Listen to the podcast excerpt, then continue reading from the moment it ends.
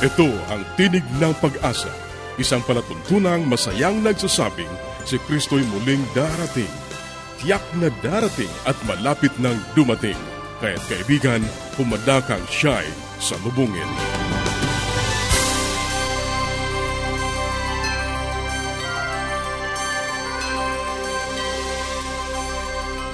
Ang programang ito ay inihahatid ng Adventist World Radio.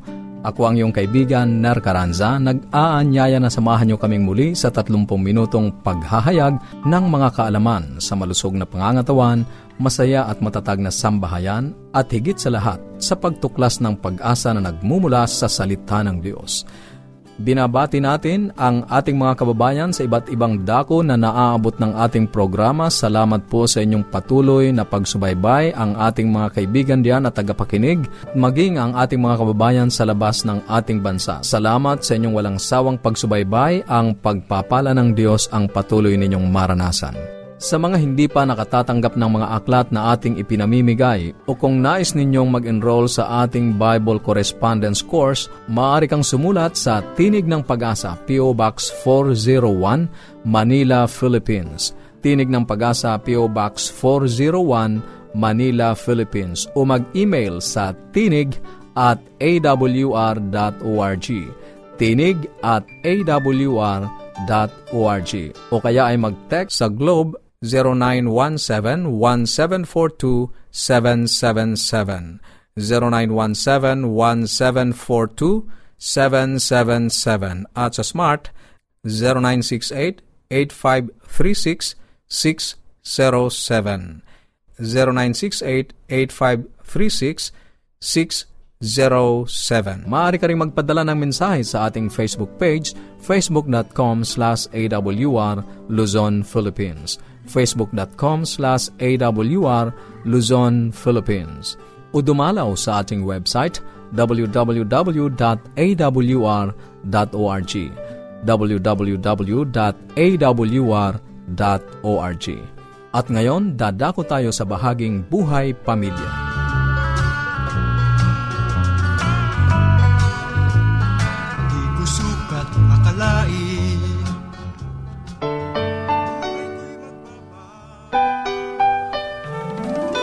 Tayong mga Pinoy, mataas ang pagpapahalaga sa pamilya. Walang hindi kagawin. Lahat kakayanin. Kahit buhay, itataya natin. Kahit anong hirap, kahit anong bigat. Wala yan, basta't para sa pamilya. Kamusta na po kayo, aming mga kaibigan sa Hempapawid? Narito po muli ang ating paglilingkod sa buhay pamilya. Ito po ang inyong lingkod, Pastor Ponching Kujamat. So itutuloy po natin ang ating pag-aaral. Ano po? Alam nyo, ang emosyon napakalawak niyan. Profound, ano po, at very extensive ang discussion pag pag-uusapan na ang emotional development ng isang tao. Kaya nga, pag kayo ay merong emosyon, ano po, marahil tatanong nyo sa akin, eh, Sir Ponch, Pastor Ponch, Kuya Ponching, ano ba yung tinatawag nating emosyon? Well, lahat ng tao nakakaranas yan. Ano po, yung tinatawag nating emosyon. Kung bibigyan natin ng definition yan, pag sinasabi nating emosyon, ito yung tinatawag nating stirred up state of an organism. Pag kayo ay nagkaroon ng isang uri ng emosyon, ano po, pansinin nyo, nag, nai-steer kayo. At hindi lamang isang bahagi ng inyong pagkatao ang naapektuhan. Actually, pag ang tao ay dumanas ng tinatawag nating emosyon, ay naapektuhan ang tinatawag nating physiological component, kaya nga nagkakaroon ng biological reaction. Naapektuhan din po ang psychological, ano po, yung ating emotional makeup. At naapektuhan din syempre yung tinatawag nating mental makeup, yung ating cognitive. Kasi in the first place, alam niyo ba na ang emosyon natin, kaya yan lumalabas ang ayon sa interpretation natin ng event sa buhay. Ang Diyos nagbigay sa atin ng mental faculty. God has given us the brain, the mind, ano po. Pinagkalooban niya tayo ng kakayahan na mag-isip, mamili, at kakayahan na ipaliwanag ang isang bagay. Pero minsan marami po tayong mga illogical interpretations ng mga external events. Ano po? At dahil sa ating mga illogical, unreasonable interpretation of events, well, ang mga bagay na ito ang nagkokos kung bakit nagkakaroon tayo ng iba't ibang uri ng emosyon. Kaya nga, yan ang ibig sabihin ng emosyon. Ano po? Stirred up state of the whole being. Ano po? Kaya, pansinin natin, bigyan natin ngayon ng tinatawag na importansya, yung tinatawag nating galit. Siguro ng mga nakaraan, pahapyaw ko ng nabigyan ng pansin itong tinatawag nating galit. Ano po? Pero ngayon, nais ko lamang dagdagan. Bakit ba nagagalit ang isang tao? Bakit kaya? Well, marami nagkasabi na kaya nagagalit ang isang tao sapagkat meron siya mga expectations sa buhay, meron siya mga needs sa buhay na hindi nabigyan ng kaukalang pansin. Those needs are not met. Ano po, hindi siya na-met. May mga expectations tayo na hindi natin narating. Meron tayong mga goals na tayo ay kinapos at hindi narating. At dahil dito, naapektuhan yung ilang mga bagay sa buhay natin, kaya naging very irritable tayo na tayo ay nagalit. Ano po? Pero alam nyo, ang pagkagalit, ano po, kagaya na sinasabi ko nga sa inyo noong nakaraan, wag aabutin sa paglubog ng araw na ibig sabihin, wag natin papahabain, no? Kasi alam niya, pag kayo nagalit at nagtanip, kung ating pag-uusapan ang progress, no, ng pagkagalit hanggang do sa dulo, ewan ko kung nabanggit ko na sa inyo to, ang anger natin, pag tayo nagtanim, nagkakaroon tayo ng hostility sa ating puso. Pag yung hostile feelings natin ay itanim natin sa ating puso at pinalawig natin ang pinalawig, pinatagal ng pinatagal, ito ay nagdadala sa tinatawag natin pagkapuot, hatred. Alam niyo naman ang sabi sa Bible. Ang sabi, it has been said in olden times, thou shall not kill. But I tell you, ang sino mang mapupuot sa kanyang kapatid ay para na rin pumatay. Kaya matindi po ang hatred, ang pagkapuot. Kasi pag kayo napot, alam niyo ba ibig sabihin nun? Ang mga sintomas ito sa inyong buhay. Dumating yung panahon na sasabihin sa inyong buhay, ayaw ko na siyang makita. Mabuti pa sa kanya ang mamatay. At kung may sakit naman siya, sana huwag na siyang gumaling. Pag yan lumalabas na sa inyong bibig, Ibig sabihin lamang, diyan sa inyong puso ay meron kayong hinaharbor na matinding hostility. Pag kayo ay may hatred, minsan nagdadala na ito sa vengeance. Ano po, parang gusto niya na maghiganti. At dahil dito, pag yan ay nagpunta pa sa dulo, nagkakaroon ng tinatawag nating violence. Kaya nagkakaroon po ng iba't ibang uri ng kaganapan sa ating lipunan na mapapansin nyo. Ang asawa, pinatay ng asawa. Ang magulang, pinatay ng anak ang kaibigan pinatay ng best friend, ano po, at marami pang iba. Anong dahilan? Kasi nga, yung galit na sanay binigyan ng solusyon sa biyaya ng Panginoon ay itinanim dito sa puso at nang ito itinanim sa puso, ito ay tumubo ng tumubo hanggang sa siya'y mapuot. At dahil sa kapuotang ito, dumating sa punto ng buhay niya na yung tao ayaw niya nang makita. At dahil dito, ay nagkaroon na siya ng iba't ibang uri ng pagnanasa kung paano niya kikitilin o kung paano niya ititigil ang eksistismo ng taong yan. Kaya nga po ang galit, mga minamahal na kapatid, ay pumapatay. Minsan naman ang galit ay nakakatulong. Minsan naman ang galit ay nagdadala sa matinding depresyon sa ating buhay at naapektuhan ang ating social activities. Kaya kamusta kaya? Galit ba kayo sa mga oras na ito? Naunawaan po kayo ng Diyos. Sana unawaan nyo rin ang inyong sarili at sana unawaan nyo rin kung ano ang magiging bunga ng pagkagalit na yan. Muli, sana'y kung sa mga oras ay galit kayo, ang Diyos ang handang tumulong sa inyo para yan ay maibsan. Maraming salamat po pagpalain kayo ng Panginoon. Ang inyong lingkod, Pastor Ponch Kujamat.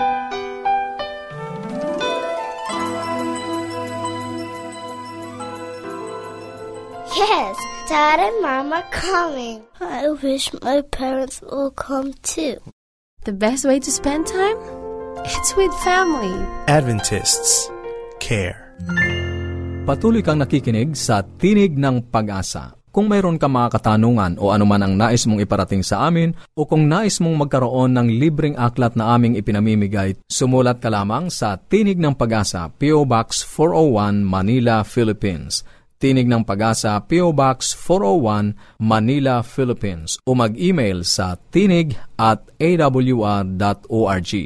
Tinig at awr.org. Maaari ka rin mag-text sa Globe 0917-1742-777. 0917-1742-777. At sa Smart 0968-8536-607. 0968-8536-607. Susunod, ang gabay sa kalusugan.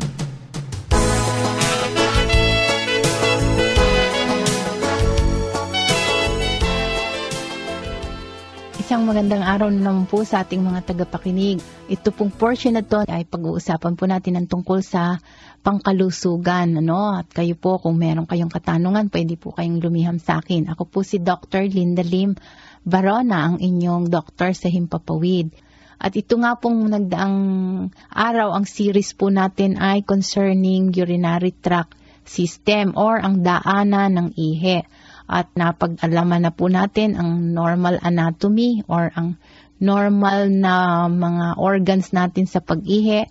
Tapos ay napag-usapan na rin natin ang urinary tract infection na nag involve ng pantog or lower urinary tract. At pag ito po'y umakyat na sa taas, bato na po ang na-infeksyon, ay upper urinary tract na po to, mas malala na po at tinatawag na ring pyelonephritis. At alam niyo po ba, para ding sugat sa bintian or sa tuhod na pagka tayo nasugat ng medyo malalim-lalim, pagka ito'y gumaling ay nagkakaroon ng peklat. At ganun din po minsan, pag medyo matindi at uh, medyo malala ang naging infection sa bato, pagka gumaling ay nagkakaroon din ng peklat sa ating kidneys sa bato at nagkakaroon po ng damage. Kaya kailangan po kung alam ninyo na kayo ay prone sa urinary tract infection ay lagi po kayong mag-iingat dahil pwede pong unti-unting madamage ang kidneys ninyo. At sinabi ko rin na ang importante lalo na kung kayo may mga bata o may mga anak na nag-aaral, lagi ninyo silang i-instruction na huwag magpipigil ng ihi at laging iinom ng tubig. Alam niyo po, napakakaraniwan ngayon yung pagkain ng mga chichirya, no? Uh, alam nyo, minsan hindi po lahat ng sinasabi sa television ay tama. Napakarami pong patalastas dyan tungkol sa mga pagkain ano? at uh, yung mga fast food natin o kaya yung mga kukutin. Kung titikman po ninyo to, napakaaalat po. Ano? Eh minsan nagtitipid, eh di yun na lamang pagkain tapos kaunting inom na lang ng tubig o kaya ay soft drinks ang iinumin, eh marami rin tong mga salt, no? Maalat din to, ay ano po na damage ang kidneys. Dahil alam nyo, fini-filter yan ng kidney kung maraming salt sa kinain pero kaunti lang ang water, eh na-overload ang kidneys, no? Kaya po kailangan ay pagbabawalan natin at itetrain natin ang ating mga anak na huwag kakain ng mga ganyan. At if they will eat, they have to drink lots of water. So, tapos na din po tayo sa pag-uusap tungkol sa infection. Ngayon, ang pag-uusapan naman natin ay stone formation. Ano po itong stone formation? Alam nyo po, uh, ang pagkakaroon ng stone sa bato, no? So, bato sa bato. Meron din pong bato sa abdo. Ito naman ay sa mismong kidneys. May mga tao na stone former talaga, kumbaga nasa lahi na. Ang kanilang acidity ng ihe ay hindi normal at mas madali silang mag-form ng bato. Ngayon, yung ang iba, kung hindi tama ang kanilang diet o kaya ay ang kanilang activity ay sedentary, hindi pala kilos, pwede ring mag-form ng bato. No? So, ibig sabihin, ang heredity ay plays an important role also. Pero hindi ko mo wala kayong lahi, eh hindi na kayo mag-iingat. Dahil nga, minsan yung stone formation ay kung ang acidity ng ihi ay hindi normal, ay pwede pong magbuo ng stone. Dalawang tatlong klase po yan. Yung pinakakaraniwan po ay meron tinatawag na uric acid stone, tapos merong tinatawag din na phosphate stone, at meron naman yung mix, no? Halo-halo yan. Alam nyo, parang bato talaga ang size nito. Pero sa umpisa ay ito ay parang buhangin pa lamang. Kaya alam nyo, pag na-detect na ninyo na kayo may symptoms ng pagbuo ng mga buhangin sa ihi ay kailangan mag-ingat na kayo. Paano po malalaman yan? Ay yun ang nasabi ko nung bandang una na yung iba ay bigla na lang sasakit sa may balakang o kaya dito sa may harapan patungo sa may singit, no? patungo sa baba. Yung pong bato na yan ay parang buhangin na nalalaglag pag yan po ay nalaglag, syempre po ay ang daanan ng ihi natin ay maliit na tubo.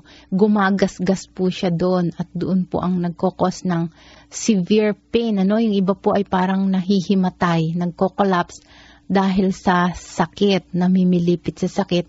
Ang laki po ang chances na yan ay gawa ng merong stone formation. Paano naman po yan mako-confirm? Ay magpa-examine po ng ihi at makikita po sa ihi na may, may mga red blood cells or maraming crystals, no? Aside from the crystals, may red blood cells dahil ibig sabihin, dung sa daanan ng ihi ay na gasgas kaya nagkaroon ng dugo, ano, nagkaroon ng red blood cell formation. So hanggang dyan na lang po muna tayo. Hanggang sa susunod, wag po kayong magsasawa ng pakikinig at uh, marami pa po tayong pag-uusapan.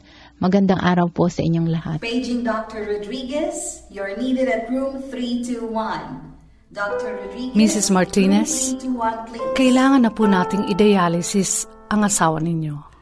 New outlook and a healthy lifestyle makes a big difference. Adventists care.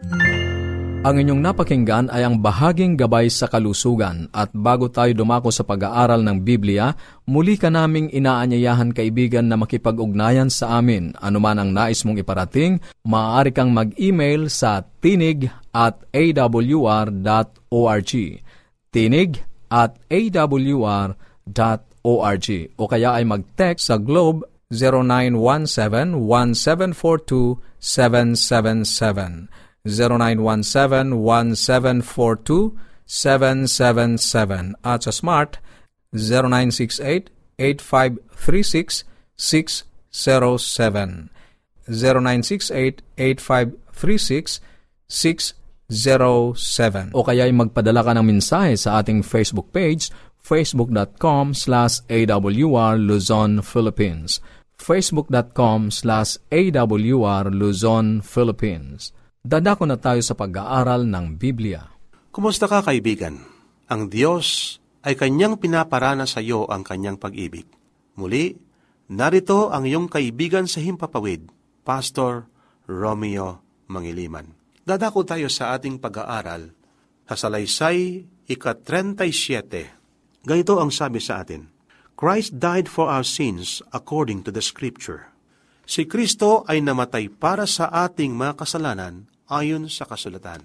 Ikaw ang maging hukom sa kalagitnaan ng kalawang digmaang pandaigdig.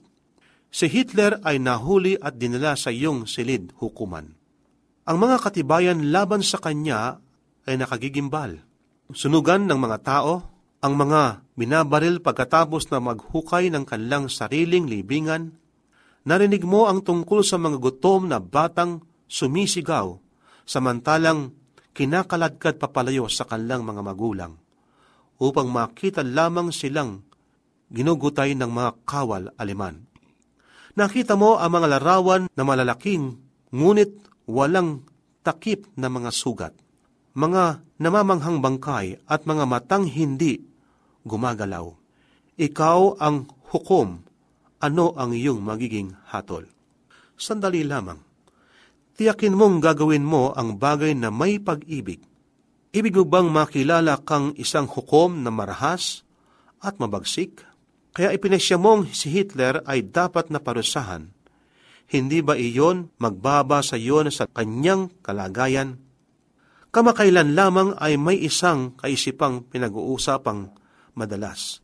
Nang Diyos ay Diyos ng pag-ibig at kung gayon ay hindi niya sasaktan ang sinuman Binabatikos nito ang kamatayan ni Kristo bilang isang gawaing pagano na hindi na kailangan. Ito ay nagsasabi na ang Diyos ay hindi isang nagagalit na Diyos na kailangan palayain. Hindi siya isang Diyos ng paghatol. Tila banal na ang paghatol ay bunga lamang ng iyong hindi mabuting pagpili. Hindi pag-ibig para sa Diyos ang gumagawa ng wasak na pagpatay.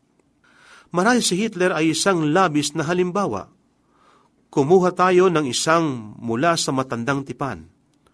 Ang mga anak ni Israel ay may pagdiriwang, sinamantala nila na si Moises ay wala, at si Aaron ang nangangasiwa sa kanilang paggawa ng isang larawan ng isang baka. O ito ay ginintuang baka at sa kainitan ng pagkasaya, hindi nasaan nagbalik si Moises. Naalala ba ninyo ang naging bunga? Yaong mga nagsisi ay pinilit na inumin ang kanilang Diyos-Diyosan at yaong mga hindi nagsisi ay pinatay. Malupit, hindi ba? Ginawa ba ng Diyos ang isang bagay na may pag-ibig sa ganoong kalagayan? Sa kahabagan ng Diyos, libo-libo ang nagdusa upang pigilin ang pangangailangan ng paghatol sa milyong-milyong mga tao upang iligtas ang marami kailangan parusahan ang ilan. Bukod dito sapagkat itinakwil ng mga tao ang kanyang katapatan na walan sila ng banal na proteksyon. At sapagkat wala na silang sanggalang, ang buong bansa ay nalantad sa kapangyarihan ng kanilang mga kaaway. Kung ang masama ay hindi agad inalis, sila ay makukubkob ng kanilang mga maraming at makapangyarihang mga kalaban. Kinakailangan sa Israel ay ikabubuti ang gagawin ng ating Diyos. At gayon din bilang maaral sa lahat ng mga sumusunod sa lahi na ang krimen ay kailangan parusahan agad. Isang kahabagan para sa mga makasalanan na putulin ang kanilang masamang gawa. Kung pinalawig ang kanilang buhay, ang gayon ding espiritu na umakay sa kanila na may mahimagsik laban sa Diyos ang mahayag sa pagkahuli at alitan sa kanilang mga sarili. At sa dakong huli ay pagpapatayin at pagawasakin isa-isa. Ang pag-ibig sa libutan at sa Israel, maging sa mga sumasalansang ang naging dahilan upang ang krimen ay putulin ng mabilis at magkaroon ng matinding kaparusahan. Ang kasalanan kailanman ay hindi malaya. Ito ay nagdudulot ng kamatayan at hindi maaring pabayaan na lamang ng mga bunga nito. Isang paraan lamang makakatugon sa katarungan at sa katotohanan na bagay na ito at gayon ay kung mayroong isa na ako ng kaparusahan para dito. Si Kristo ay namatay para sa ating mga kasalanan ayon sa kasulatan 1 Korinto 15.3 ito ang pahayag ng katotohanan ng Biblia tungkol sa paksang ito. Sa Isaiah 53.5 ay ganito ang sinasabi, Siya'y nasugatan dahil sa ating mga pagsuway. Siya'y binugbog dahil sa ating mga kasalanan. Ang katarungan ay binigyan ng tulad ng kahabagan. Kung ang iyong anak na lalaki ay sinasaktan ang iyong anak na babae, hindi mo sila kapwa iniibig kung hindi mo pipigilin ang pangyayari. Ang kamatayan ni Kristo sa krus para sa kapakanan ng mga tatanggap ng kanyang sakripisyo at ang pagwakas sa kaparusahan sa gaddagatang apoy ng mga tatanggi ay siyang pinakamabisang bagay sa paghukom ng ating Panginoon, kaya nga ang ating Panginoon ay binayaran ng ating mga kasalanan sa krus ng Kalbaryo. Ang kamatayan ni Kristo at ang kaparusahan ng masama ay pinapahayag ang kanyang pag-ibig kung paanong ang kanyang kahabagan ay pinaabot sa nagsisising makasalanan, ang tunay na pag-ibig ay pinagsama-sama ang katarungan at ang kahabagan. Ang wika sa atin sa banal na kasulatan, ayon sa aklat ng mga awit, ang kahabagan ng Diyos at ang katarungan ay pinagsama. Ang sabi sa English, they kiss each other. Hindi sapat ang ating Panginoon sa kanyang likas na puro na lang pag-ibig. Meron ding ang Diyos na likas na hustisya. Saba ito ay pinagsama ng Diyos at sa kanyang pakikitungo sa atin para masatisfy o magbigyan halaga ang kautusan na kinakailangan merong mamatay sa krus ng Kalbaryo. Si Kristo ang namatay para sa atin. Binayaran ng Panginoon ang aking mga kasalanan, ang iyong mga kasalanan. Kaibigan, merong pabalita ang krus ng Kalbaryo sa atin. Ang krus ng Kalbaryo ay nilarawan sa atin ang likas ng Diyos. Ang Diyos ay pag-ibig. Ipinakita sa atin ang walang hanggang pag-ibig ng ating Panginoon. Ang krus ng Kalbaryo ay ipinakita sa atin kung ano ang lalim ng kasalanan, kung ano ang bunga ng kasalanan. Sapagkat dahilan sa kasalanan, ang ating Panginoon, ang anak ng Diyos, ay nagkatawan tao at namatay sa krus upang tayo'y tubusin sa lahat ng ating mga kasalanan. Isang bagay pa ang pabalita ng krus ng ating Panginoon. Ipinapakita ng krus na yan ang daan patungo sa kaligtasan.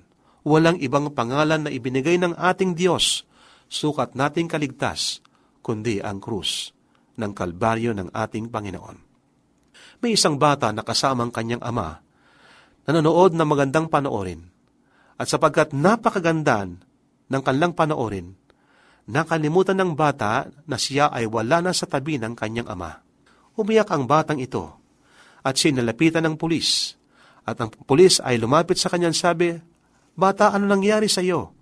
Ako po'y nawawala. Sa ng bahay mo? Hindi ko po alam sa ng aking bahay ang wika ng batang ito. Nasa ng tatay mo? Hindi ko po alam. Ako'y nawawala ang sabi ng batang ito. Dinalang pulis ang bata sa presinto. At nung ang batang ito ay palakad-lakad sa presinto, nakita ng batang ito ang isang krus. Ang sabi ng bata sa pulis, Mamang pulis, dalhin po ako sa malapit sa krus na yon sapagkat nandun po ang aming tahanan. Kaibigan, ang krus ng Kalbaryo ang nagbibigay sa atin ng isang daan patungo sa landas ng buhay, patungo sa langit na bayan. Kung atin tatanggapin ang ginawa ng ating Panginoon sa krus na yon, tayo ay kanyang patatawarin sa lahat ng ating mga kasalanan. Tayo manalangin. Salamat po Panginoon na kayo ay umiibig sa amin. Salamat po ng aming Panginoon ay kinuha niya ang aming lugar sa krus ng Kalbaryo upang kami ay tubusin sa lahat ng aming mga kasalanan. Salamat po sa inyong pagtubos. Salamat po sa inyong pag-ibig sa amin. Sa pangalan po ng aming Panginoong Hesus. Amen. Maraming salamat sa iyong pakikinig. Kung mayroon kang mga katanungan o anuman ang nais mong iparating sa amin, maaari kang makipag-ugnayan sa pamamagitan ng panulat. Sumulat lamang sa Tinig ng Pag-asa, P.O. Box 401, Manila, Philippines. Tinig ng Pag-asa, P.O. Box 401, Manila, Philippines. Maaari ka rin mag-email sa tinig at awr.org. Tinig at awr.org o kaya ay mag-text sa Globe 0917-1742-777. 0917-1742-777 at sa Smart 0968-8536-607. 0968-8536-607. O magpadala ka ng mensahe sa ating Facebook page facebook.com slash awr Luzon, Philippines. facebook.com slash awr Luzon, Philippines. At para sa mga hindi napakinggang programa, dumalaw lamang sa ating website www.awr.org www.awr.org ito pong muli ang iyong kaibigan, Ner Caranza, pansamantalang nagpapaalam at umaasa na muli tayong magtatagpo sa ganito pa ring oras at himpilan. Sa Roma 15.13, pagpalain kanawa ng Diyos ng pag-asa, ng buong kagalakan at kapayapaan.